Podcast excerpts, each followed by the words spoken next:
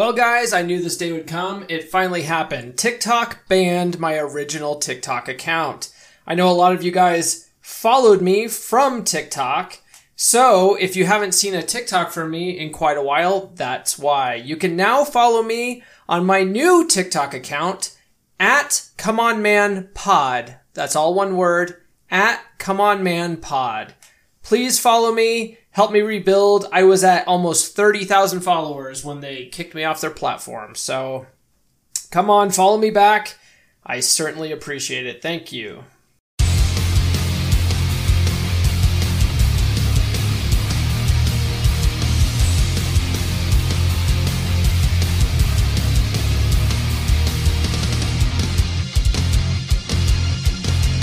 What's up, everybody? You are listening to Come On Man a 3% Man podcast. I'm your host, Paul Bauer, and I am on the road to being a 3% man just like you. If you're new to the show, this is a podcast for fellow students of Corey Wayne's book, How to Be a 3% Man, and for men who just want to be better in general. We talk about dating, gaining wealth, being happy, and using the law of attraction to get everything we want in life. Thank you for coming back for another week of Come On Man. This week is a really good episode. Before I get into what's in store for you, though, if you're listening on iTunes, please go ahead and give us a five star review.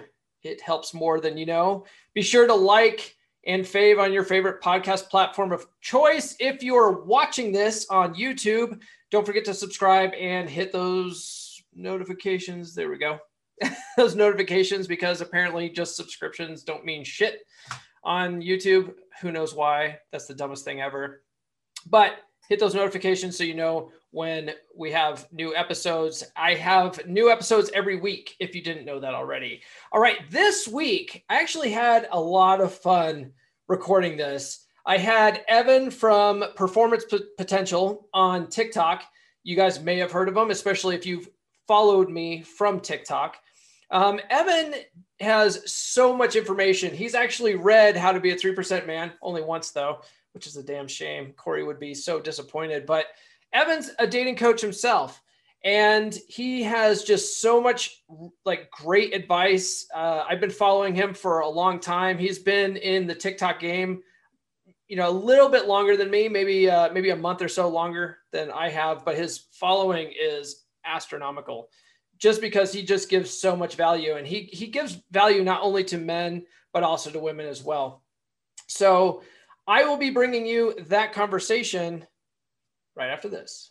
Mom deserves the best, and there's no better place to shop for Mother's Day than Whole Foods Market. They're your destination for unbeatable savings, from premium gifts to show-stopping flowers and irresistible desserts. Start by saving 33% with Prime on all body care and candles. Then get a 15-stem bunch of tulips for just $9.99 each with Prime. Round out Mom's menu with festive rosé, irresistible berry chantilly cake, and more special treats. Come celebrate Mother's Day at Whole Foods Market. I'm not sure what you're doing tonight, but what I'm doing involves a bottle of Courvoisier and a lady. Well, maybe not the Courvoisier, but definitely a lady. If you're like me, you're tired of expensive, girly smelling colognes from expensive department stores. You don't want to smell like a little bitch.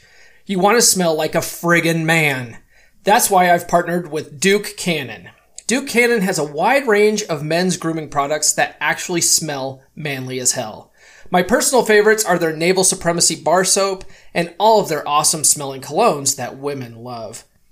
I have several of their colognes for different days of the week, but my Saturday night cologne is Grant because it gets the job done, if you know what I mean. Right now, if you visit duke.comeonmanpod.com, you get free shipping on orders over $25. Using duke.comeonmanpod.com tells them I sent you and you get free shipping. Win-win. Again, that's duke.comeonmanpod.com. Don't smell like a little bitch. All right, some people are so famous, they only need one name Cher, Fabio, Madonna. Well, today I have Evan from Performance Potential on TikTok. He's very pop. He's a very popular dating coach with a huge following. What's going on, Evan? Hey, man, it's great to be here. I appreciate the invite. Yeah, no, it's actually good that uh, we've been in uh, in contact and you're able to do this. So yeah, I'm looking forward to it. You actually, uh, I think, like we were chatting the other day, and it, it seems to me that I mean, although you've been doing the the dating date coaching thing for a while now, you're pretty new to TikTok yourself, right? You just got on in what December? Yeah, it was middle of December. I think it's only been about you know three three months now, coming up on three months. Yeah, that's not a lot of time. And you already have like uh, what 130 or 40 thousand followers or something ridiculous. Yeah, I think it's sitting around a little bit 120 right now. So it's been it's been pretty cool. I think you know learning more about TikTok as, as a platform is is encouraging. You know some some pretty good growth opportunities, and then you know just a lot of people looking for some help on there. So it's been good so far. Yeah, no, I I I love it. I it's it's really addicting. Uh, not just scrolling all day. I mean, you end up like wasting four hours of your day scrolling, but it's it's addicting. Uh, making the TikToks because they're so easy to create, and then some people ask questions. It's so easy to just go, oh, you know what? I'll just answer that real quick in a video, and yeah, I don't know. You can waste so much time with that that app. So I put out today uh, asking you know some people if they had questions for you. Really only got like one response. I had you know people say that they follow you but one person and it was uh, uh, a dating coach herself on tiktok. Uh, she goes by cam.khs and she wanted to know like what made you decide to start making these videos right? Like so i guess what just made you decide to get on tiktok to begin with so for me personally, the the first part is why TikTok. So the reason why I chose TikTok is because right now it's absolutely the best social media platform to grow on, uh, you know, bar none. You can you can put a video out, you know, a 30 second video that gets you a couple million views, and you can get tens of thousands of followers from that. So that's kind of part one why I chose TikTok. I really thought about YouTube um, but really, with YouTube, it's such a long form of content that it takes a lot of, you know, a lot more back end work, video editing, things like that, that I really just don't have the time to do. Um, so, yeah, that's kind of why I chose TikTok. And, and really, why I got into this space is I think for all of us personally, and, you know, you and I kind of spoke about this before, we all have kind of a, a journey when it comes to dating and relationships of understanding how everything, how everything works. And for me, that was kind of in my earlier 20s. So, as I began to kind of master that myself and start to coach some other people, I realized I think it's a space that just, you know, not just men, but also women need help in too, because everyone's trying to figure out the other side. Men are trying to figure out what women are thinking, and women are trying to figure out what men are thinking. So I think it's a way to kind of bring the two together and, you know, start educating some, some people who need help with that. So it's kind of, it's just something I'm passionate about, to be honest. Yeah, no, that, that makes a lot of sense. Uh, I think we were talking the other day about um, different books and stuff that we've read, and I was ta- talking about Dr. Glover, and I think yeah, you you said you're not su- super familiar with Dr. Robert Glover's books, but one of the things that he talks about is how there's a uh, there's a myth that women are naturally good at relationships, and he's like, but if you really step back and think uh, think about it, he goes, why do women always buy women's magazines that talk about relationships? Why do they watch shows like Oprah where they're trying to learn more about relationships? If they're already naturally so good at it. And it's like because they're not. yeah, I don't I don't think I don't think anybody is. And what what ends up happening is somebody can be really good at something, but then when they learn the hard way about, you know, something along that journey, that that makes them become very introspective and try to understand what actually happened to cause that, right? Like you could be a guy, I had I have a guy that I'm coaching right now. He's 42 years old and he said, "Listen, my whole life I've never had relationships, but there's this one girl as of late all these things are happening and I just don't know what to do. And it actually turns out that all the things that she's doing are very common things for guys like you and I to hear because we've been in this space for a while. But for him, just because he's had it easy his whole life, he gets this one challenge and he immediately gets thrust into, you know, learning more about the dynamics between men and women. Yeah. Yeah, that's oh, that's a very good point. Yeah, some guys some people just uh I don't know if it's luck or they're just born with some kind of charisma but they they are just sort of naturally good with women. They naturally, you know, women are naturally drawn to them. But yeah, every, then there's going to be that one that oh, Evan, I think you dropped off for a second there. Sorry oh, there about that. You're back. There we go. Uh, but yeah, the, yeah, there'll be a one that throws them for a loop, or you know, gives them some kind of uh, you know shit test or strength test or however you want to phrase it, and they just don't don't know what to do with it. You know, so yeah, absolutely. So another question that Camellia had was how did you learn about you know, like women in relationships. Like, how did you become an expert so that you're a coach? So I think it's a culmination of a lot of different things. I mean, you have education, your own experiences, the experiences of some of your clients. And I think there's a lot of different facets of all of those. Like education can be anything that you've you know learned in college from psychology. I mean, I studied psychology and criminology when I was in college. So a little bit related, a little bit unrelated for you know the majors that I had. But for for me personally, a lot of it came through you know just just reading and researching. Like obviously, this is the Come On Man podcast, and I think um, I think Corey Wayne is obviously somebody that a lot of guys look up to and they and they've learned from. I think also once you start to explain to people who might be a few steps behind you in your journey that need help getting to where you are, then you start to learn more about them. So over the past couple years, just working with you know dozens of clients, you start to hear different nuances of their stories and then applying it to how you see it working. So I think just as time goes on, you start to get more information on it. So I would say it's a combination of my own experiences, my education, and just the clients that I work with personally. But yeah, I think in terms of, you know, where I started, I think every guy starts in their journey on understanding dating and relationships by um, meeting a woman that they really like and just having it not go well. And you start to kind of peel back the layers of the onion. You're like, why is this not working? Like I did everything right. When in reality, what most guys are taught of doing things right is the very opposite of what it would be to do things right. Like in my mind, when you're doing something right, you're getting good results, not, you know what I'm saying? Like you're getting good results from what you're doing because you're doing it right, as opposed to I'm doing all these things right, but never getting the right results. Well, you're not doing it right. That's, that's kind of the big difference. And I think what most men, you know, understand, hopefully, as their journey through understanding like dating and relationships and women is is that what you see in fairy tales and storybooks and everything like that is not really how it pans out in the real world. Yeah, that makes sense. Yeah, so many guys come on the podcast. Uh, yeah, because we talk about you. You mentioned Corey Wayne. This obviously this podcast sort of was born from uh, the Three Percent Man book, which was also created the Three Percent Man Facebook group, which this whole podcast is just uh, you know a product of all that. And uh, almost every guy that comes on the on the the show talks about how they discovered the, the book and, and you know basically just this sort of journey because they had some kind of failed relationship and they were and they always say oh i gave her everything i did everything for her and i did da, da, da, da. and it's like but why and did you hear it, and you hear yeah. the term i did everything right i hear that term all the time yeah. man i did everything right but i don't know what happened i'm like well man you didn't do everything right yeah you clearly that's did. the difference that's the difference and then and then it takes the problem is people people don't learn when things are easy people learn when things suck and when things are hard and when you get outside the comfort zone and when you get dumped or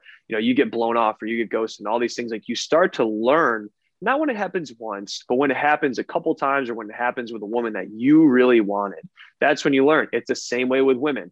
Women are hung up on their exes all the time. Women are hung up on these toxic guys that didn't treat them right because every other guy who is in their dms obsessed with them that's how they think they should be treated. So when you have this one guy who came along and didn't treat her that way, she's like, well, what did I do wrong? Or what's wrong with this guy? And then that starts the self-reflection journey for women. So it's, it's very, it's very similar on both sides, but the commonality is that they're learning from a hardship that they've experienced because things are no longer easy. They can't just coast and, you know, go by on their, just their good looks. Yeah. And what, another thing I find too, especially in the comment section of TikTok, is that a lot of people want to blame other people. They're like, ah, this relationship failed because that woman's a bitch, or this guy's no no good, he's trash. And it's like no one want not or I should say very few people take the self reflection and go, what did I do wrong? Like what could I do better? And like I think those are the few people that seek out people like you, you know, like a dating coach, or they start reading books and stuff like that to try to figure out what they could do better in the future with with uh, with other partners and stuff like that.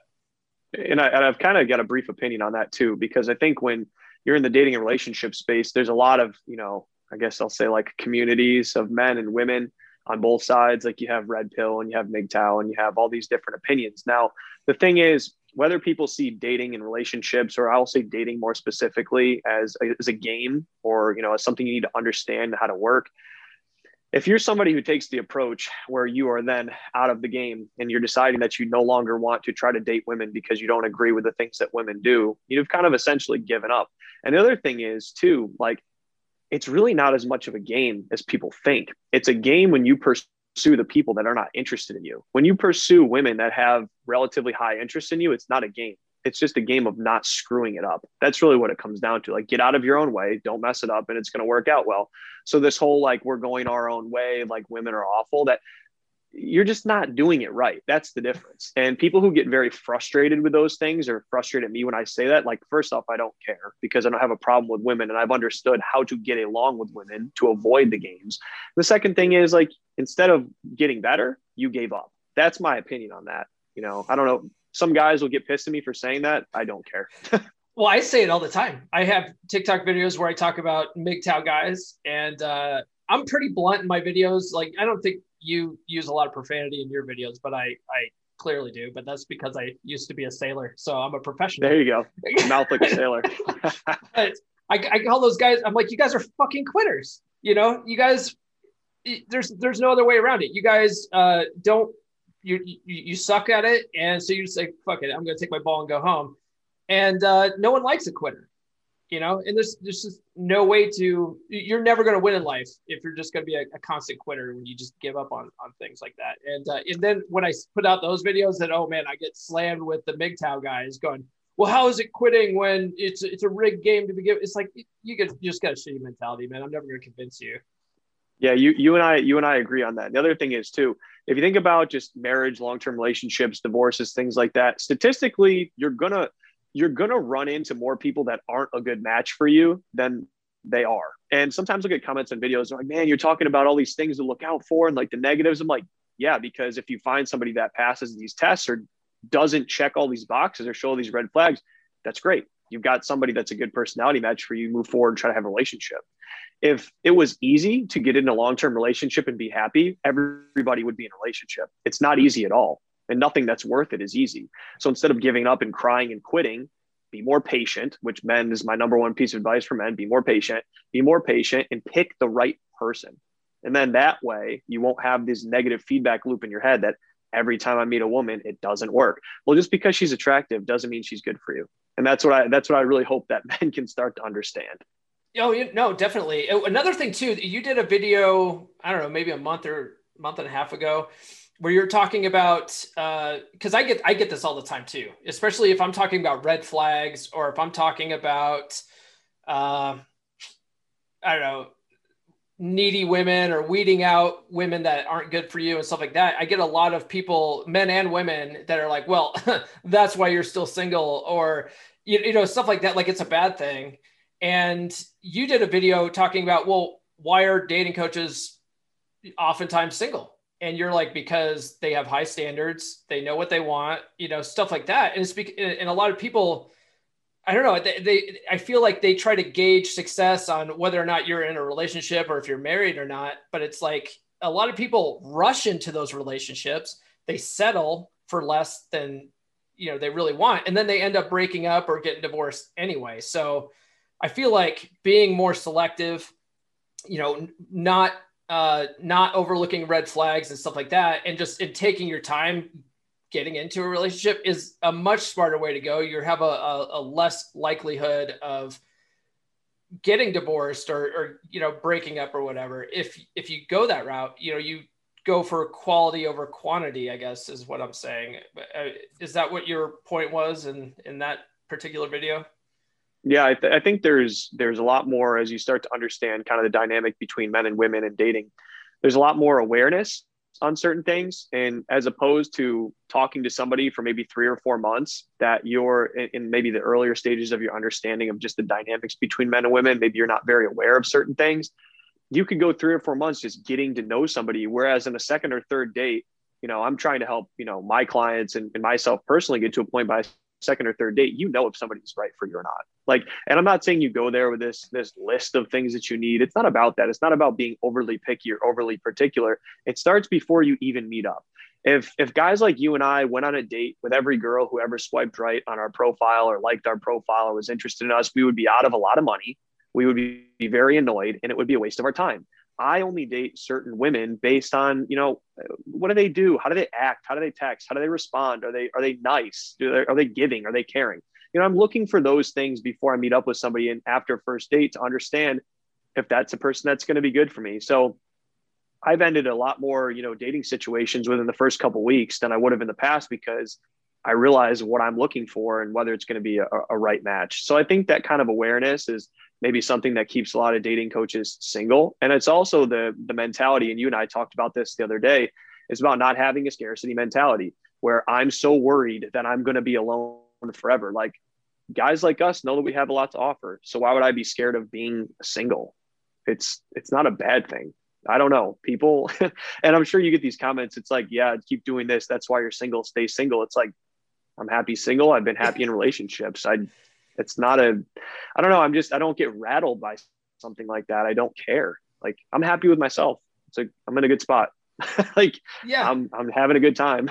Yeah, if you're not if you're not happy with your own company, you're not going to be happy in a relationship anyway. You're like too many people. Yeah, and I think you I think you said hole. that before. I think you said that before. Yeah, you're not gonna you're not gonna use a relationship as a as a crutch when you're when you're not feeling good about what it is that you're working on.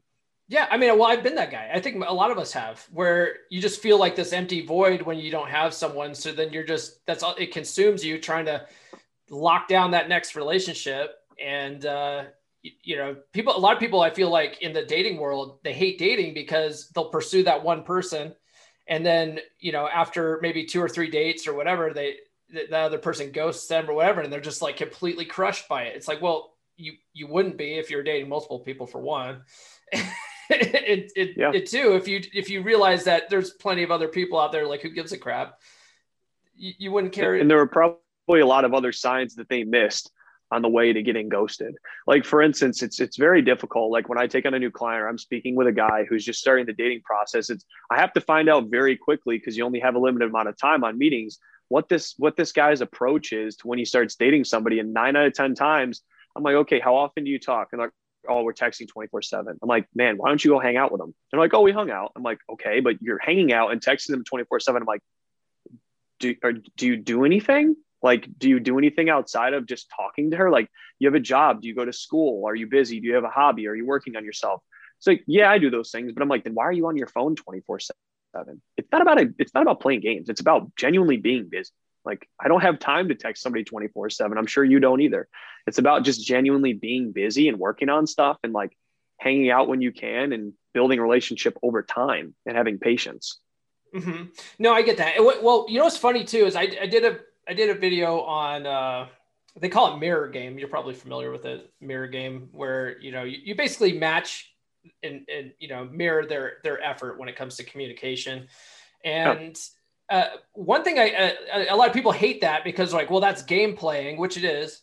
But what I feel like it teaches guys are, especially guys that are used to texting women 24 7, it teaches them to back off a little bit and to focus on their purpose a little bit. Cause it's like, okay, if you, instead of texting her back right away, you set a timer for two hours, now you got to stay busy with something else besides your stupid phone. And then eventually it just becomes natural to just be busy, you know? So it's almost like a training technique more than it is game playing, in my opinion and it's also like to your point, you kind of if every time you text somebody they're answering you every three or four hours um, to be honest either either they are genuinely that busy which is a little bit more rare because everybody's on their phone so they're either not that interested or they're playing games and i would never i would never teach somebody to pursue somebody that's either not interested or playing games especially that early on like mm-hmm. maybe if you want to talk a lot early on get to know each other as you're building that up great but as you get more comfortable you shouldn't have to text somebody 24 7 so it's it's one of those things where like if they're doing that from day one, I, I, recommend, like you said earlier, you should be dating other people if it's very early on. You should be dating other people, and you should be prioritizing the people that prioritize you. And if they don't, then you're kind of you're fighting a losing battle. You really you really are. Yeah. Okay. Yeah. That's that's really well said. Yeah, definitely. Um, so let's get back to uh, to your your how you started learning about this stuff because you know I'm curious too. We talked about uh, uh, Corey Wayne. You're you're familiar with Three Percent Man. You you've read the book, right? Yeah. Yep. Um, how many times have you read the book? I read it once. Corey would kill me. Oh, he would destroy you for that. Um, he, he, would kill me. Be like, you didn't read it 15 times. What are you doing, man? That's fine. 10 I'm to 15 times. 10 to 15 times. You know, you know, it's, it's fine. I don't, I don't blame you for that because uh, I mean you see, you have a good grasp on this stuff anyway. Uh, and there's some books that I've read in the space where I'm like, yeah, I'll read that multiple times. There's other books I've read in the space. I'm like, that's a one and done. You know, it was good information, but I'm never going to read that again. Um, yeah. I feel like I feel like uh, the rational male is, is one of those. Like, there's some guys that are just, you know, they love the rational male, and I'm like, mm, it's good to know knowledge, but it's not something that you should read 10 to 15 times. You know, I don't know. Um, yeah. What what other are, are there any other books that you've read in the space? So actually, I was I think this was probably a month or so ago. I think you and I were DMing, and I had brought up it was a book by Suzanne Venker. Um, it's like the alpha the alpha female's guide to to dating or marriage. I forget what the full name of the book is, and I I read most of that, but I find it interesting. Well, the first thing is I think people usually read things that that kind of fluff their confirmation bias. Like if you're a red pill or a MGTOW guy, sure, you're to go read everything that has to do with why women play games and why it's so hard and you're just constantly going you know fluffing your ego and saying yeah i was right i was right this is so hard i'm to give up whereas you got to read something that makes you think a little bit differently. So the reason why i read that book is it's interesting because it's from a from a woman's perspective but it's from a woman's perspective who had gone most of her life and, and had a very you know masculine figure as her mother right? Her mother was very hardworking was was very you know alpha female type and it, and it caused some some issues in, in her marriages and relationships.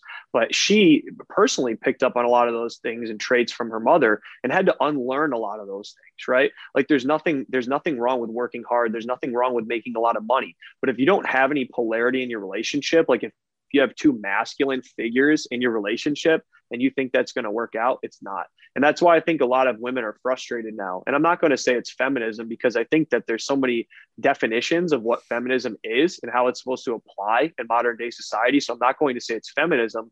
I think it's the the fact that most people don't want there to be any inherent differences between men and women, which leaves men frustrated and it leaves women confused because men are like, I'm not getting from her what I want. Like, I want more of a traditional woman. And she's frustrated because she's like, I'm doing everything society has told me to do, and I'm doing it better because women are amazing and women are great at what they do, especially in the workplace. Like, I work with a lot of amazing women. But when you get to the point where you can't take that persona off in a relationship or kind of calm down, and this goes for men too, you just, it causes a lot of problems in relationships. Like for most men, I think they would agree that even if your wife is an amazing businesswoman, amazing career woman, and she makes a lot of money, if you do as well, then you're both bringing the same thing to the table. And there's really no polarity between what you're doing. And a lot of times it just causes the competition, causes people to feel insecure and butt heads. And I don't know. So that's why that book was interesting to me because it was written from her perspective as someone who had gone through a lot of their life dating and relationships and been frustrated because she just felt that there was, you know, she was sold this kind of kind of lie, I guess, mm-hmm. by society that didn't exactly serve her. Got it. Got it. Um, and then and going back to red pill type stuff, because um, I so I look at red pill type information as it's very useful. It's useful to know. Uh, I I kind of fall more in the lines of uh, purple pill. You know, like right in the middle, right in the middle of the road. Me too. I, I feel like there's some there's some good things on on both sides. I I, I personally like relationships. You know, I I don't want to be a permanent plate spinner for the rest of my life. I don't think all women are trash. You know, um, so you know that that being said, um, I'm trying to think. I had a I had a had a point I was going to go with this.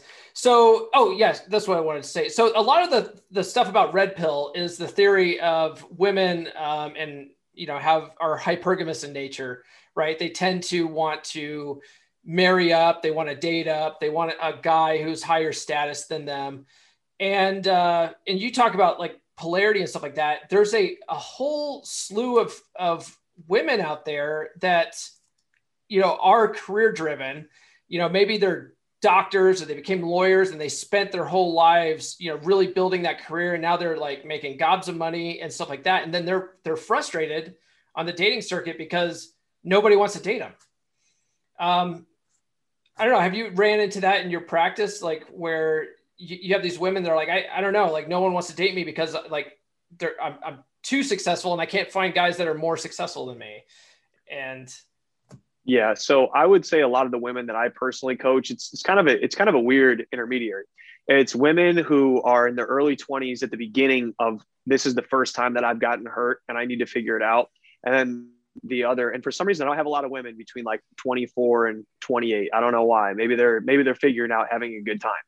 Um, and then the the second demographic of women that I coach and I work with will be in you know their very late 20s or early 30s because they're starting to realize that like hey listen I do want to settle down now and I'm having some some difficulties with this. They understand that if I want to get married and have children I got to be doing it soon. So if that's their goal, they're kind of figuring out like I'm talking to these two guys, which one's the best? How do I sort through what a good guy is? How do I make sure I don't mess up this situation? So they're being vulnerable about it. They're asking for help, which anybody will respect. So I will say personally, I think a lot of uh, career women women that I've dealt with or coached, it's I think that there is an inherent frustration sometimes with the men that they're dating, but it's also like they're not going to give up their stance on on the topic and i don't want to change their stance on it either because it's not like i i can give information and i can push someone in a direction but i'm never going to tell them. Like, I'm not going to be like, you can't do this, you can't do that, unless they're doing something toxic or they're playing games or being whatever. You know, it, it's just very difficult as a guy to tell a woman, like, oh, this mentality and this whatever you're doing in career is threatening to the guy you're talking to because they're like, then he needs to get over it. I'm like, you're right. He does need to get over it. So find a guy who will get over it. Mm-hmm. And don't like that answer because they know they've got to go back to the drawing board it's like there's really not there's really not much else to say in between that. And i know i know plenty of guys um, especially in my personal life that are dating women that make more than them. And although it might make them feel a little bit uncomfortable they just deal with it. And mm-hmm. i know it makes them feel uncomfortable. And and that's a sociological thing. You know men have been conditioned that they should be the breadwinners and they should be the boss and everything like that. But in 2021 i don't know things are jumbled up man. I think it's funny though because i i experienced this growing up um, where women that do end up making more than their men, like eventually start resenting their man. you know, yeah. it's like because they feel like, you know, I, I mean, they're like, oh, I'm a strong, independent woman, but then at the end of the day, they're like, why isn't he doing better? And you know, because my dad, uh, bless his heart, he was one of those guys that didn't go to college. And this was back when i think like college was a little more important but like he just he, he did like a, a year in college and was like it's not for me. And then basically struggled his whole life just doing menial jobs. And my mom went to she she got her, her associate's degree. It's not like she's a doctor or anything but she went and became a nurse. And but she was she always made more money than my dad and she made sure we fucking knew about it. She was like, I'm the breadwinner. I'm the breadwinner in this house and stuff like that. And then like growing older, I mean, they're still together, but I feel like they're together out of spite more than anything. yeah. But but my mom's still very much like, you know, I was the breadwinner breadwinner. Like, yeah, mom, I know, I get it. You know, it's uh so it's very it's very emasculating, to be honest. Yeah. Yeah, yeah, for sure. So I mean, yeah, I, I can definitely see like how women uh might struggle in the dating scene if they've they've went their whole life you know pursuing that career and now it's like oh crap i've done better and, and paul and paul think about this too. So right now i don't think in terms of just earnings and you know inclusion in the workplace and everything that i don't think women have ever been as financially successful as they are today. And i will say some of the women not necessarily my clients but some of the women i know in my personal lives that are you know in their late 20s they're very attractive they're very single and they make a lot of money, they're extremely unhappy. Mm-hmm. They're they're they're extremely unhappy because what's happening is they're dating guys who are like doing this. And it's a, it could be such a long topic that I won't go into the whole thing on. We but got time. We, we got time. all right, perfect. so we both know that the, the minority of men get the majority of women. So here's the thing if you are a successful woman, you're only going to want to date a guy who is as successful as you or better. Clearly, as a man, I wouldn't want to date someone who wasn't, you know, mover and shaker as well. So it's fair, applies to both. Okay. So you're a woman who's 28, extremely attractive, makes a lot of money, live in a great city. Well, you're only going to date up. You're not going to date a guy who's like making nothing, not motivated, not doing anything with his life. Okay, cool. You've now tapped in to the top five, 10% of whatever guys, top 3%, if you want to be 3% man, top 3%, whatever of men. Well, guess what? Those guys control the vast majority of options with women. And most men with options don't want to settle down. So the funny thing is, I won't say funny, the unfortunate thing is for women who are in their late 20s, early 30s, very successful, and everything's great on paper, are oftentimes the most frustrated because they're going after the top tier guys, whereas the top tier guys have their pick of the litter at all times, don't want to settle down, and don't need to settle down at their age. Whereas the women who are like, I've been taught that I'm strong, independent, don't need no man, I'm coming to a point where I want a man, and every man that I go after won't settle down. Hence the all men are trash thing. Because what happens is you're pursuing the men to have all the options. And again, this is kind of a Jordan Peterson thing. I kind of respect what he says in this. And I think through like a, just as a guy goes through his like single phases and understanding as he gets older, just because a guy has unlimited access to sex doesn't mean he should take it right there's there's nothing admirable about just sleeping with every woman who will sleep with you there is something admirable about being a guy who can sleep with many women and not doing it so i think that's where that's where the difference comes in if you think about what percentage of the top 5% that might be you're talking about less than 1% so now think back to the beginning of what i was saying why women who are 28 single make a lot of money really attractive why they are unhappy because they want this top, top, top one tenth of a percent guy, which I'll probably tell you if they have a great personality and they're awesome outside of their work, they probably deserve because they're that attractive, they're that smart, they're that whatever. But it's just hard to get. Statistically, it's just hard to get. So that that's why I think a lot of women who are just you know doing well on paper at in their late 20s and early 30s are so frustrated with men because every guy that they get is not settling down because he feels like he doesn't have to settle down. Yeah, no, that makes sense too. And then, and also, uh, not to sound too red pill, but like, yeah, women have a little bit more of a biological clock that they're racing than guys do. So guys that are, uh, so women that are 28 and they're trying to date guys close to their same age. If, of course, those guys don't want to settle down, especially if they're super successful in their career. Why would they want to stop what they're doing to to have kids and stuff like that when they can easily do that into their 40s 50s if they want and uh, women it's, are it's tough yeah. and it's a reality man like and, and it's it's one of those things it's just like it just kind of is the way that it is and w- the reason why i think that is is because a lot of guys who have options who either don't want to settle down or they don't want to stop sleeping around with their options. It's because a lot of guys never experienced that. Guys had to work to get there. Women don't need to work hard to get access to a lot of guys who want to sleep with them. If you're an attractive woman and you go to the bar and you want to sleep with a guy, it's it's not hard. Like it can happen. So it's one of those things where guys kind of grow up realizing they've got to do all this work and figure it out and then I'll be attractive to women. And then they dig in, they do it, and they realize to an extent that it works. Then they're like, oh, this is awesome, newfound success. I, I want to date all these women. I want to have access to, to sleeping with women, things like that. Whereas women, their whole lives have known that men are sexually interested in them because they have so many people texting them, DMing them, and telling them they're beautiful. Men don't have that. So it's like newfound success for men when they get these options. And that's when you get the whole all men are trash thing. And guys are guys are pigs and guys won't settle down because to an extent it's true but it's only a certain percentage of men the sad thing is when you lump in all men are trash then and you're a nice guy then you just really lose because nice guys are, are not and nice guys get lumped into this whole thing where women have trust issues and they don't want to talk to a guy because they assume they're going to get screwed over let's let's go off on uh, nice guys a little bit because i do a lot of videos on why nice guys finish last, but I mean, I mean, you probably see this as a as a dating coach. I mean, a lot of nice guys will hire dating coaches because they're like, what, you know, what am I doing wrong? Why, like, I'm, yep. I'm such a nice guy. Like, what, what's going on? So, do you want to dive into that a little bit? Sure. So, I think we, women and men, and everybody has a different definition of what a nice guy is because um, a lot of times if I do videos about nice guys, uh, the top comments I'll get will be, "Well, he was just acting nice, but he's not really a nice guy," or "He was a nice guy just because he was trying to sleep with me, and then he was not nice." And then there's like the the camp of people who see nice guys is kind of the you know the the needy guys, the guys who are you know very like I need a relationship. I'm going to validate women every time I get a chance, things like that. So I feel like the the nice guy paradigm in, in my book is not a guy that's nice with an agenda.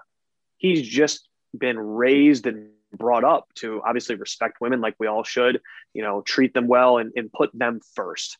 That's what a nice guy is to me, a guy who puts women before himself, before, you know, his career, his success, things like that. That's what I would deem as a nice guy. And I think nice guys fail because when they receive pushback and, and kind of rejection or a woman getting cold on him, they try much harder because they're like, I didn't do what I was supposed to do. And they take a lot of ownership, but they take ownership for the wrong things. They take ownership for things that are not in their control. They say, She left me because it was my fault. She left me because I wasn't good enough. I didn't try hard enough.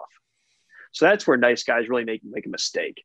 They, they are hung up on emotionally unavailable women or women who are hung up on another guy and they think it was their fault that that happened. When in reality, she just liked somebody else more or she just wasn't physically attracted to you. Got it. Okay. I feel like uh, so. Uh, there's a really good book by by Dr. Glover called No More Mr. Nice Guy that I talk about a lot too, and he talks about like a little bit of mix of both of, of both those things, right? About how nice guys often are very dishonest. You know, they they act like they they don't want women just for sex. They act like you know they they put women on a pedestal really just you know to to kiss up to them so that they the women will take pity on them and stuff and have sex with them. And and they try to go that route and they just don't go for what they want. And then they blame the women when they don't get what they want. So there's there's a little bit of that in that book too. And then also there's a, a whole thing where women just you know they they they look at these guys uh, not only as as needy but also as weak. You know, these guys come across too nice. They're pushovers. They do whatever she says without questioning it. And she can walk all over him And she's like, well, geez, if I can walk all over you, how are you going to stand up for me when I need you to? You know, yep. so there's, there's that whole philosophy too, which I think is, is hilarious because there's all these videos of women talking about why can't I find a guy like this and stuff like that. And I almost always do a stitch with those saying, oh, you've met these guys. They're they're in your friend zone, you know. They're in they're in your DMs right now. Yeah. You know that. But again, like I'll never tell I'll never tell somebody to to pursue or be attracted to somebody they're not physically attracted to. So I get it. You know, it's just like sure. I'll never fault I'll never fault a woman or a woman that I coach for, you know, not giving a nice guy who she's not attracted to a chance, but I will fault her for saying like, oh, he he he was too much. He was too much. I'm like, were you attracted to him? She's like, yeah, physically. I'm like, then he's not too much. He was just treating you as if the way you say you want to be treated in a relationship. Mm-hmm. So I mean, it's it's just I don't know, man. There's there's a lot that there's a lot that goes into that. It's like there's a difference between what you say you want, what you actually want. Yeah, yeah, yeah, definitely. There's. it's so funny. That, that's another thing too that uh, it took me uh, years to learn. I mean, really, I just started learning this stuff like last year because you know I got out of you know some bad relationships and then uh, you know and then I was on the dating circuit and just you know couldn't keep chicks around for more than a couple dates. And and I was just like what am I doing wrong here? And I and I realized that you know women yeah women oftentimes say they want certain things but respond to something completely different. And it's really more important to just sort of watch what they respond to as opposed to what they say they like listening to what they say they want. Yep. So, actions over words for sure. Yeah it's it's super counterintuitive. Um so another thing that I get, and I, I, don't know if you get this in the comments at all. I mean, you talk about you don't typically like to, you know, teach men to play games and stuff like that because they really shouldn't. If they're pursuing someone that has genuine interest, there really is no need for game playing and stuff like that. But I get so many complaints from women about gameplay and oh that's just playing games and, and and stuff like that as if women don't play games. Now, you and I talked about this a little bit on the phone yesterday, but women absolutely play games. like, what are some examples of of games that you've seen women play or you've heard them doing that you would yep. consider being uh, total games? Okay, so the number one thing, I'll like dig in, pull up a chair.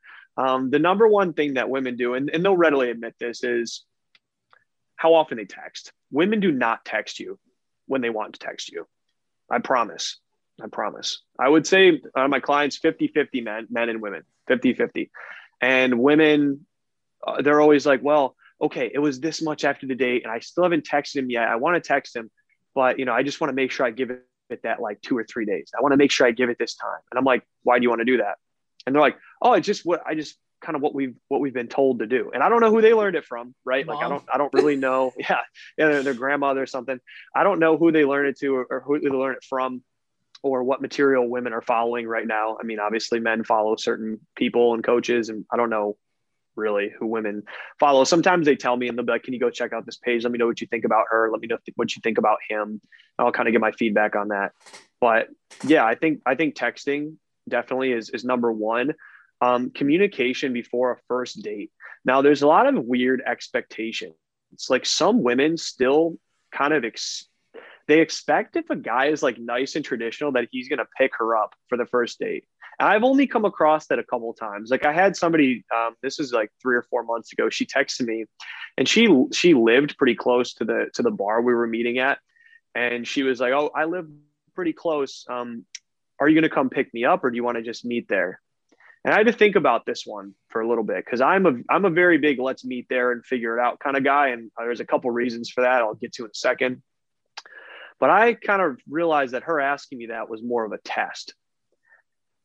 Now I thought about it and I said to myself, if she's asking me to pick her up, that's actually a good thing. Number one, she's comfortable with me. And number two, she might be looking for something a little bit more traditional, which if I'm going to get into a relationship, I'm kind of into that. So I'm like, I thought about it, gave it an hour or two because I really want to give a good answer here. I was like, I'd be happy to pick you up. And she was like, okay, cool. Now, the reason why I don't usually do picking up on the first date is because when when we're getting there, I don't want the first interaction that her and I have to be like sitting side profile in my car. I think it's awkward. I don't want someone the first interaction I have with them to not be because I'm tall. So I like when I walk up, meet you, tall presence, right? Good energy. I don't want to be getting out of my car. Second thing is women might ask you to pick them up because they're going to judge you based on what you're driving. I drive a decent car, so there's nothing wrong with that. So I don't like the first interaction being side, it's like side to side. Um, I think it's kind of weird. I don't like it because I think they're kind of just like, like seeing if, if I'm driving a nice car, car or not. And the third reason why I don't like it is I like the flexibility of not picking them up. It makes them feel more comfortable to stay or to leave. And I want them to have that comfort factor because when they decide to stay, they're making the conscious commitment that I want to spend more time with this guy and I might even want to hook up with this guy. So if you think about the cadence of a first date, an ideal first date, we start one place, have a drink or two if they like to drink, um, go to a second place, either like get a bite to eat if we didn't at the first place, second place. But I like there to be a dynamic. Like we started here, we're going here, and then after the second date, if they're still hanging out and they and they drove, if they want to come back to my place, that is totally their decision. They're not dependent on me to get home. You know what I'm saying? Like I don't want there to be weird inherent pressure. I want them to be determining that they are making the decision to come back with me. I don't want them to feel like, oh, he's driving me, so I have to listen to what he's saying. And I don't know. So I think that's kind of a like like the pre first date games as women will play games a little bit. They'll kind of like they'll kind of push back on where where what you like and what you don't like and where you want to go and where they would prefer to go. I'm very big on picking a place and if you like wine, we're going to go to this wine bar.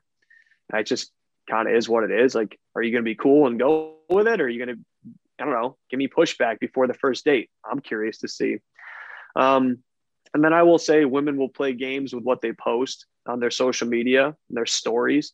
They'll post things with other guys. They'll post things with a kind of a guy in the background or like a dinner menu with something behind the dinner menu to make a guy think like, oh, I'm out on a date with somebody else. So women women play a lot of games and they know that they do it on purpose because they want to test they want to test for your interest. I don't want to say they want to test for your strength because a lot of guys say they test for your strength.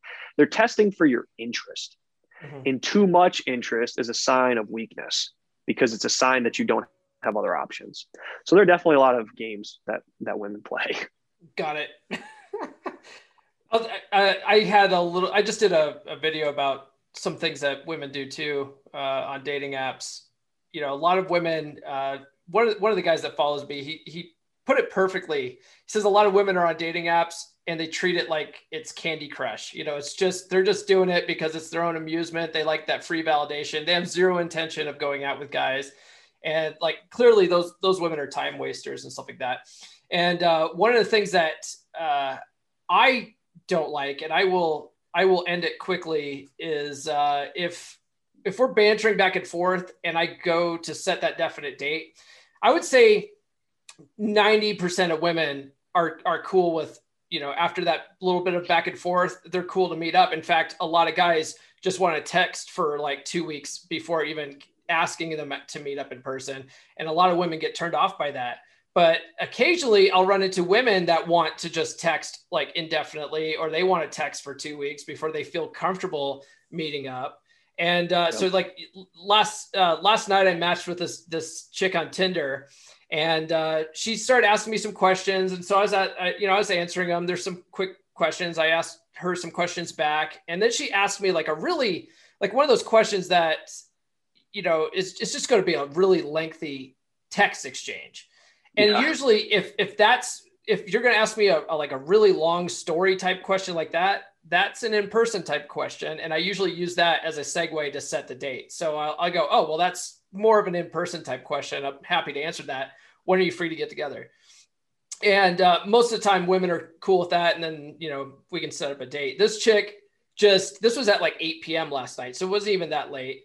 And all of a sudden, she just stops texting, and I'm like, okay, well, you know, you'll either get back to I've actually I've actually got it. I've actually got a piece of advice for you on this one because I've I've seen this before. Here's my advice on this one. Oh, oh, oh so oh, well, let's get back to that. I'll tell you what I did. Yeah, yeah. Go ahead. Uh, um, so then, so I just waited. She finally texted me back this morning at like 8 a.m. She goes, "Well, why don't I put a pin in that? I want to make sure that uh, you can make me laugh first. So keep talking." Oh. And so I just got up this morning. I saw that and I just unmatched her ass. Okay, so what's your what's what's your you're piece like, of advice? you're cutthroat, man. You're out. You're out of here. Um, done. So, done. My, kind of my advice on that one because I've I've seen this before. Now, I think you can test the waters there for commitment as well, right? Because what I think women don't like sometimes is when you're like, well, with that said, to do that, we should do that when we meet in person. Like I think that'll work sometimes, but it might not work all the time. So usually what I would do mm-hmm. is I would be like, yeah, that's a, that's a that's a good question. When we when when we actually meet up, I can give you the long answer to that. But here's the short answer. So that way there's not pressure on it and you're giving her like a little bit of a contingency, but you're also testing to see if she's going to be receptive to that. Because if she's like, oh, that makes more sense, haha, I'd be happy to talk more about that. Then you know that she's down to to meet up. So when you ask for the commitment, when you ask for the for the date, she's going to agree. So you give her like a little bit of a contingency thing of like, oh, cool. Like, not like I won't answer that until you take the date. Like it's a negotiation. It's like, I'll answer that when we are on a date. Like, so it's future state. Okay. So then that way, and then you could be like, yeah, so the short answer is XYZ. Like, what do you think about that? And then you'll see if she responds to the meeting up part. And if she does, be like, okay, cool, this, that, whatever. And then after that, you could be like, listen, I'm going to head to bed soon. Um, I don't know what you look like on Thursday night. Like, I really, like, as I said before, I would really like to meet you in person. But again, it's one of those things where if you have to Im- Im- implore those tactics, like, mm-hmm. is she somebody you want to meet up with anyways? Right. You know, because now it's you're just trying to go for a clean record. Now you're just trying to like, I want to get every date that I can. And that's to me, like, because I'm, I'm with you, man. Like, sometimes I think about is it even really worth it for my text game to be that good? It's like, no, because I only want to date women with high interest. You know, mm-hmm. when you and I talked the other day, I told you I'd matched with a with a girl on a dating app, really attractive, seemed seemed pretty chill. Um, and I think I texted her just a little bit too much before the first date. And after we got a little bit too lengthy in text, that went from us building good rapport and a good connection to her blowing me off for like four or five days. And then she texted me back on like when was it Wednesday after she blew me off for five or six days. I didn't answer her. I don't I don't care. Like I'm not going to date somebody who can't communicate or answer me with with like and be respectful because I always answer people. So it's one of those things where it's like might even been a good thing that she did that because now I didn't go out to dinner or drinks and kind of waste my time and money, right? I only want to pursue women that are, you know, 10 out of 10 interest in me. I'm kind of past the whole chasing thing. Sure. Well, so well, going back to this this gal that I was just like, ah, fuck this, and I, I just unmatched her. I mean, a lot of it too is, I mean, there's a couple things with it, right? There's uh, one, she wants me to text, who knows how long before she'll feel comfortable enough to meet meet up in public where there's lots of people. It's totally safe. No one's getting raped at Olive Garden. I did a whole video on that too. um, I mean, I don't know what Olive Gardens you're going to, but not the Olive Gardens I go to. Um, but it's also like it's almost it's a test of their ability to to be led too, right? Because I kind of feel like a man should take the lead in a relationship. And so it's sort of his responsibility to have a plan, to set that date, and to set the tone. And if he says, you know, it's, it's almost like a test of interest too. So when I say, when are you free to get together? And then she gives me a whole bunch of runaround, it's like, okay, you're, you're not very compliant. I don't think, even if we did finally meet up, I don't think I'm going to enjoy our time together. So yeah, a lot of that too is, is just like you said, like, do I really want to waste my time with someone like this? And I, f- I feel like those types of responses to my well when are you free to get together? is like well let's put a pin in it. Well how about we put a pin in this whole fucking thing? Yeah like let's put it let's put it let's put a pin in it for thursday night at eight. Are you interested? If not like i'm all set. It's like yeah it's like what's it all about? Like why are you to your point why are we matching? Why are we talking if you don't want to meet up? And you made a good point earlier. You said a lot of you know i so i won't even say i don't think i think it's a significant portion of people on dating apps. I won't say it's the majority because it's definitely not the majority but a significant portion of women in particular that are on dating apps. And i know that this is true because on a, on a profile like or a dating app like hinge which is one of my favorite dating apps i think you can meet some solid quality people on there like good people on Hinge. You know, not it's not as much like a hookup culture kind of thing. But on on the prompts, there's like prompts you fill out. There's like a little header, and you fill in your answer to the prompt. And I can't tell you during how how many women's profiles I've seen uh, during quarantine and through COVID. It says there's a prompt that says, "I know it's time to delete Hinge when," and their answer was, "When the pandemic is over." Okay, okay, okay. That doesn't number one. That doesn't make any sense. Number two, the reason why that is dumb to put on there is because a guy with a brain is going to realize that you're like, I'm bored and I'm looking for attention and I'm looking for someone to entertain while I'm sitting at home, not going out, not doing anything. Like, yeah, I'm literally saying, monkey, I'm, Sandy. Yeah, and also I'm not gonna, I'm not gonna impress you. I'm not gonna impress you in in the hinge, the hinge instant message DM. Like, what do you want me to do? Tell you jokes? Like, it's just one of those things where like I don't really know a lot of guys that would be on a dating app just to get validation and attention. But clearly, there's women on dating apps that are like, you know, I just want some guys to swipe on me and tell me I'm attractive. Or the ones, and I, you know, do you know Levi Washington? Do you follow, follow Levi on uh, TikTok? No. He's got a he's got a pretty good following. He's definitely like I think like three hundred thousand followers or something like that at this point. But he he's he's more of on kind of like the philosophy psychology thing. He does do a lot of like dating and relationship content. And you know, he he kind of made a good point to post earlier. I think it was like he's like, listen, like 40% of guys are swiping on profiles, whereas like there's only five percent of guys that are getting swiped on on profiles. It's really that like big of a difference. Mm-hmm. And there's like a lot of red flags to look out for on dating apps. And one of them being if you see a woman that doesn't necessarily have her, her social media linked, like not, not like the at, but linked in the profile, what she's got her at in the description, she's just looking for followers. Yep she's just looking for guys to go to her Instagram and Snapchat and follow or send her messages. And like definitely definitely avoid dating women that do that. Like it's not you're yeah, you're yeah. serving a you're serving a purpose. You're not like you're not there because she wants you there. Yeah, yeah, they're they're marketing. They're using it for marketing purposes. Yeah, I, I've seen that plenty of times too. Um, yeah. Oh man. Yeah, that's uh, women on dating. One thing that I can't stand uh, with the pandemic was I think Bumble did it. I think Tinder did it. Maybe uh, I don't know if Hinge did it too, but they they opened up their they call it their passport feature where you can you know connect with anybody worldwide, and they did it for everybody so that you can have a, a, a texting buddy during quarantine. I was like, what the fuck is the point of that? Yeah. I, am not yeah. going to want to talk to a, a, a gal in Argentina.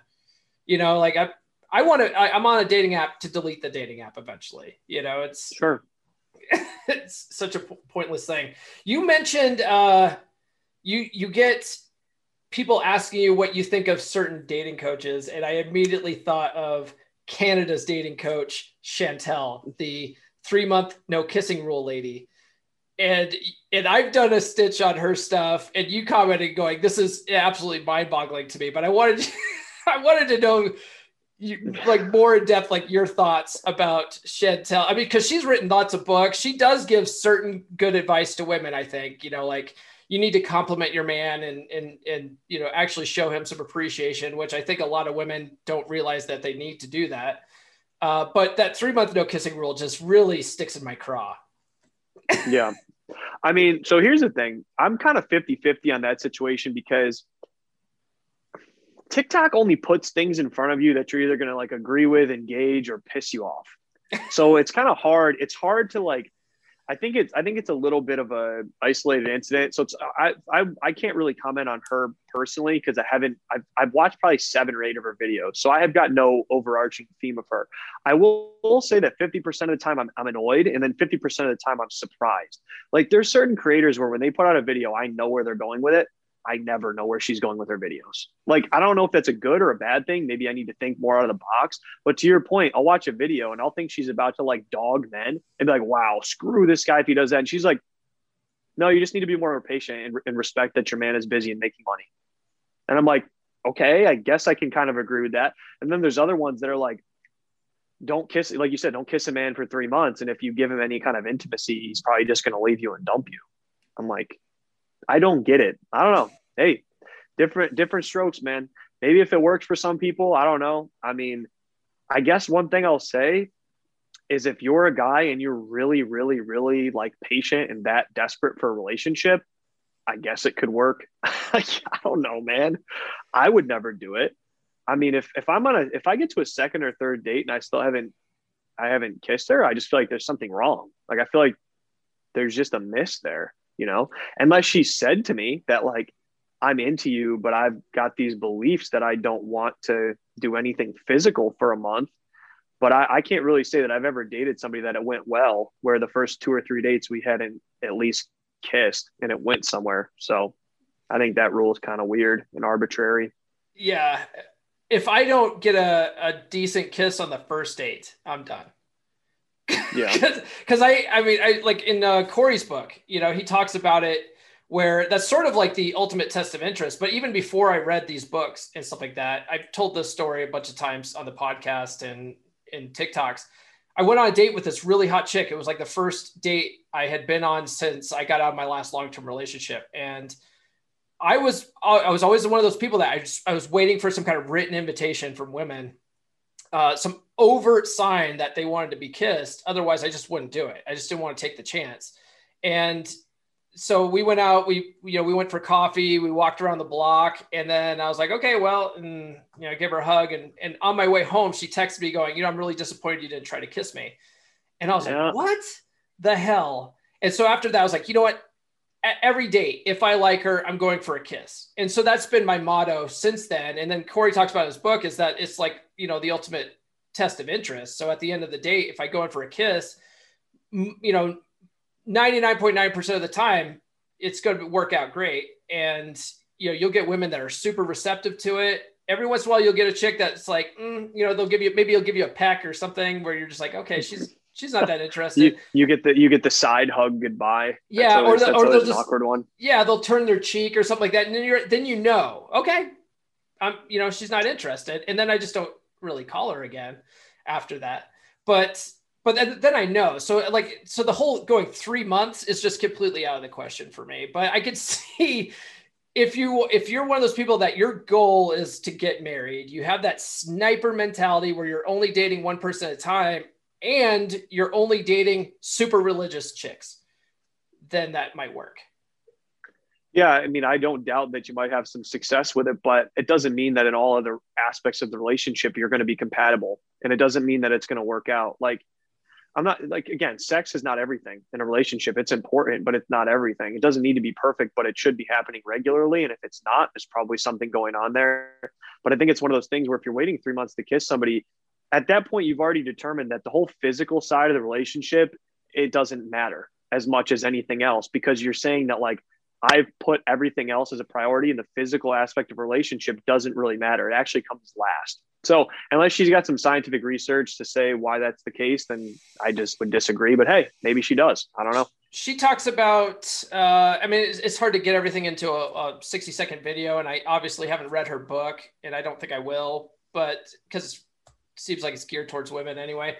But she talks about, you know, there's certain chemicals in the body, and when you kiss, it, you produce these hormones, and it ends up being like crack. And if you I don't know. She does no. talk about scientific shit, but firmly, firmly disagree. Yeah, cool. It might be scientific, but you also people need to understand that there's sociological conditioning, and people are just not people. Okay, sex and intimacy is not the same as it used to be. Think about it. Hundred years ago, if you had sex with somebody on a first date, you were, it would probably be like blasphemy. You know, now people have sex on first dates all the time. I mean, to be very honest, between me and my clients, just anybody who's ever had sex on a first date, had a one night stand, whatever, a lot of those don't result in anything. A lot of those result in never even talking to that person again. So you're telling me that kissing someone is going to pump all this oxytocin and, and vasopressin through your body that makes this cocktail of I'm going to be a fool after this? That's not true at all. That is not true at all. People will frivolously have sex with other people and never talk to them again. So the whole like you kissing me thing and I'm going to be clouded by judgment and act foolish is the dumbest thing I've ever heard. Okay. It just practically makes no sense. It practically makes no sense. Okay. No, I agree. I agree 100%.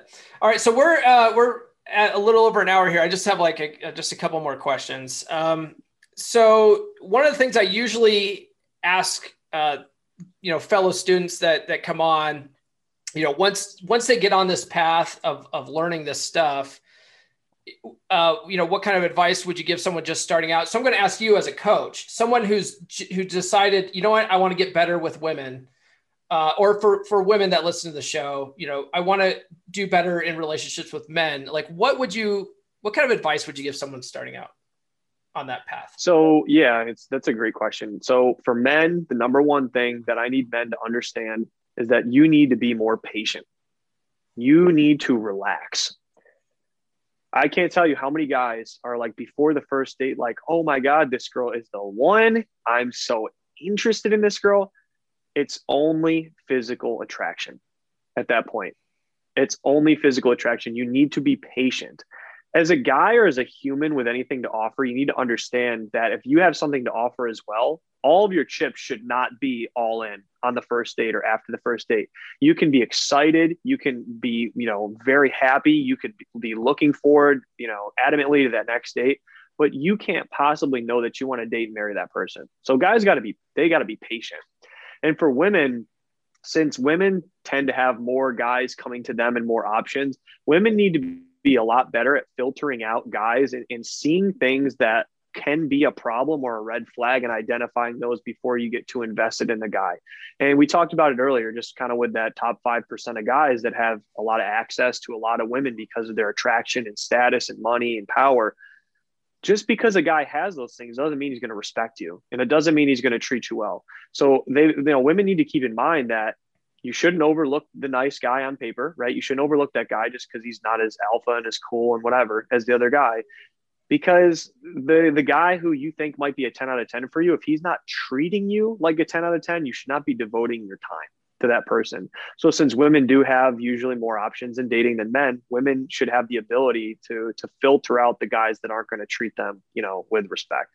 And, and kind of closing on that the the like again the jordan peterson thing that i talked about earlier yes you probably want a guy with options but you need to have a guy with enough restraint to not pursue those options if you if you want a real relationship. So I think for men it's about patience and for women it's about identifying which men are going to treat you well despite the fact that they have options. Okay. No, I think that's great advice. Okay, and then the last thing uh, I usually ask these guys, uh, I ask pretty much everyone that that comes on. Uh, it's since you've read How to Be a Three Percent Man, I'm going to ask you, what does being a three percent man mean to you? Okay being a 3% man to me is being able to understand that we are also the prize, but kicking the mentality that it is our job to bend over backwards to please other people in dating. Like being a 3% man is, is, you know, having confidence and owning the fact that we as men have a lot to offer. You know, we don't get bogged down by this, you know, this societal thing that like men are inherently dangerous or bad or aggressive or toxically masculine and all this stuff and understanding that like yes we are also the prize but getting your game to a point where since you know that you're the prize you can be patient and you can make good decisions as well So I think being a three percent man is is owning the fact that you've got something to offer and being able to be patient and you know pick the right woman when she comes along, not just picking the next attractive woman. I got it. That's a that's a great answer. All right, Evan, famous one one named uh, celebrity here. I, I, I, appreciate you coming on, man. Uh, and if if ever you want to come back, you have an open invitation. Yeah, you know I want to come back. That would be that would be great, man. I appreciate you inviting me on. Awesome, dude. All right, we'll talk to you later. All right, man. Take care. Evan, thanks for joining me. I appreciate it.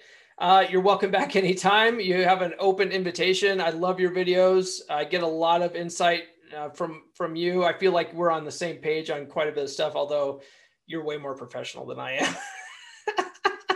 but I'm just a student, though.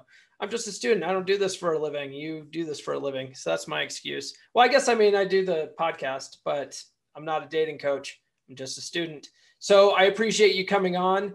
Uh, you guys definitely follow Evan. I've linked to his TikTok account in the comments. He just has so uh, so much great tips and tricks and recommendations and just a, a wealth of knowledge. So definitely follow him on TikTok if you don't already. All right, guys. I guess that's it. We'll catch you next week. Thank you for listening to Come On Man. If you're new to the podcast, I highly recommend reading How to Be a 3% Man by Corey Wayne at least 10 to 15 times.